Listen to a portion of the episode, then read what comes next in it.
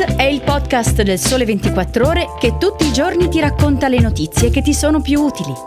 Su tutte le piattaforme gratuite e sul sito del Sole 24 Ore. Le novità di Venezia fra arte, hotel e ristoranti, 1400 km di cammini in Toscana e 90 anni di stile di Valentino Garavani. Ciao, sono Chiara Beghelli, giornalista del Sole 24 Ore. Oggi è domenica 15 maggio e vi sto per raccontare storie, curiosità, luoghi e oggetti che ho scelto fra i più interessanti della settimana. Benvenuti nell'edizione weekend di Start. Iniziamo proprio da quello che troverete nelle pagine di weekend, oggi in edicola.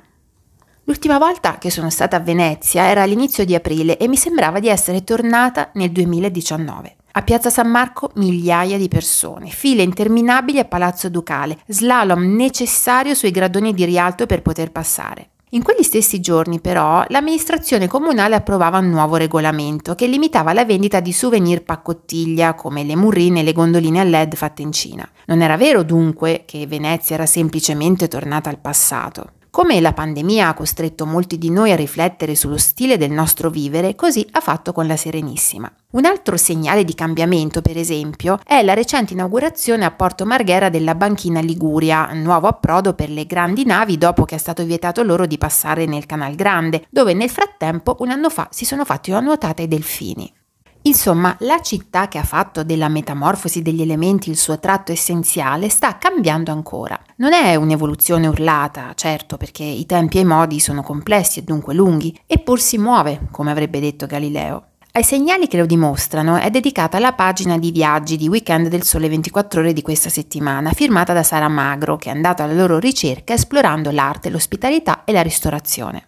Non poteva non partire dalla Biennale d'arte, più femminile che mai grazie alla sua curatrice Cecilia Alemani e a una maggioranza di artiste, 191 su un totale di 213 ospiti, per poi inoltrarsi nelle stanze del meraviglioso Palazzo Fortuni, gioiello di bellezza riaperto lo scorso 9 marzo dopo un lungo restauro. Al posto dei magneti di resina del ponte di Rialto, dicevamo, per i turisti si moltiplicano le proposte di autentico artigianato veneziano ed è incoraggiante vederli popolare le boutique di tessili di Antonia Sautner, la Ca del Sol per le maschere o i gioielli scultura di vetro di Murano di Chirumakata.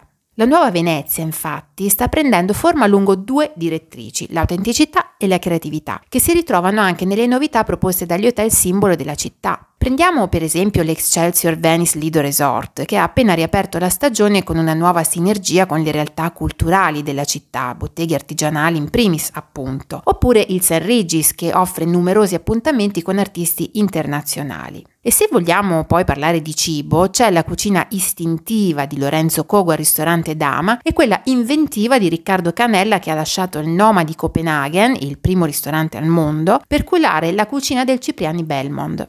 Se qualcuno all'ascolto ha altre idee per scrivere un nuovo futuro per Venezia, sappia che l'MIT di Boston dal 28 maggio sarà in laguna con il progetto MIT Design per Venice, pronto a raccogliere e accogliere ottime proposte.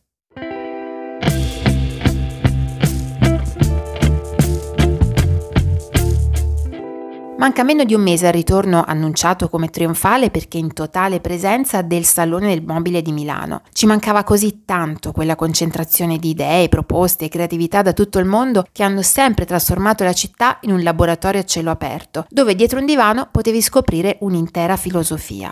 A proposito di divani, le aziende hanno già iniziato a inviare agli addetti ai lavori le comunicazioni delle loro novità e quello che si inizia a percepire, cercando un filo comune fra loro, è una convinta ricerca di comodità, di accoglienza. Così scrive Fabrizia Villa nella nuova pagina di Arredo Design 24 del Sole 24 Ore, passando in rassegna alcune delle creazioni che vedremo dal vivo fra poco. Due esempi. B&B Italia, che nel 2022 peraltro compie 50 anni, ripropone in versione XXI secolo le bambole di Mario Bellini, che vinsero un compasso d'oro nel 1979, ma ancora più confortevoli. Ludovica più Roberto Palomba firmano per poltrona Frau Happy Jack, compatto, accogliente come un sorriso, con cuscini gonfi e soffici. Se poi volessimo provare a replicare questa comodità anche nel metaverso, ecco che ci aiuta il riversimento creato dallo stilista Antonio Marras per la collezione di sedute oltremare, 10 divani che diventano animazioni NFT ispirate al paesaggio sardo. Posso dire però che è stata la realtà, anche quella del salone, a mancarci da morire?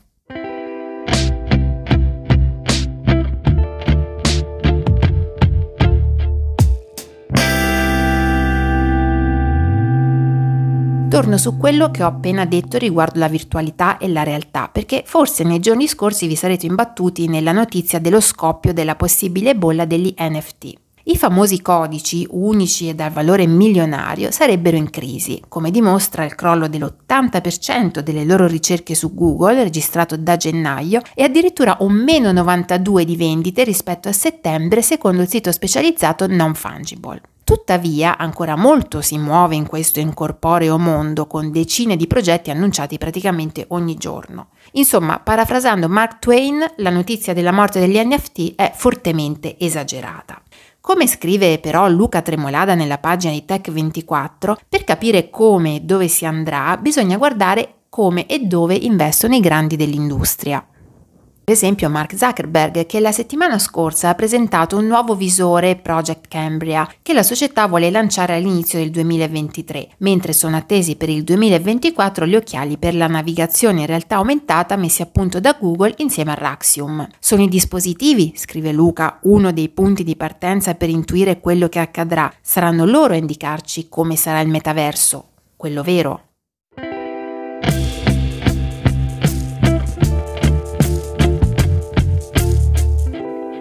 Valentino Clemente Ludovico Garavani, per tutto il mondo semplicemente Valentino. Una scelta di condensazione nella quale si racchiude l'arte di concentrare l'eleganza, senza bombardismi, senza sbavature né massimalismi che non significassero massima eleganza. L'11 maggio, The Last Emperor, l'ultimo imperatore della moda come l'ha opportunamente definito un documentario del 2008, ha compiuto 90 anni e la sua voghera, la città dove è nato, gli ha dedicato una bellissima mostra di abiti del suo prezioso archivio, che ne raccontano l'arte del vestire più che bene le donne. Ne scrive Angelo Flaccavento in un articolo che ripercorre le tappe cruciali della sua vita di avventurosa eleganza, qualcosa che appartiene a un altro tempo per certi versi, ma che commuove come ogni cosa eternamente bella.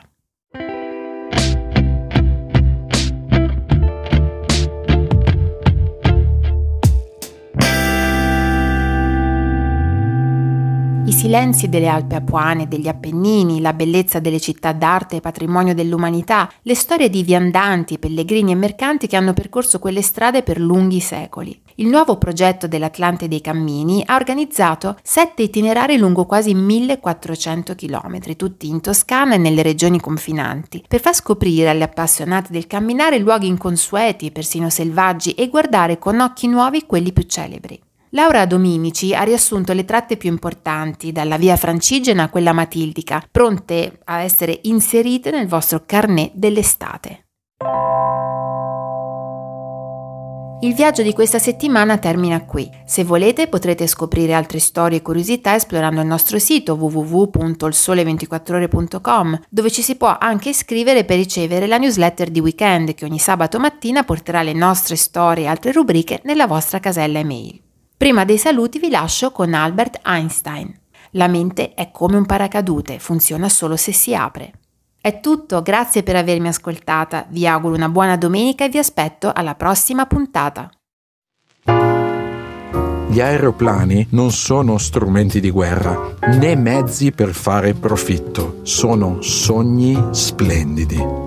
Vi voglio parlare oggi di un ingegnere aeronautico trentino, quel ragazzo di 23 anni, il cui ritratto, insieme a quello di Wright, finirà sulle pareti della Casa Bianca sotto la presidenza Truman, si chiamava Giovanni Battista Caproni. Hai ascoltato un estratto della nuova serie podcast prodotta dal Sole 24 Ore. Italian Innovators, le storie dei pionieri della rivoluzione industriale italiana. Trovi il link per ascoltarla nella descrizione e su tutte le piattaforme di podcast.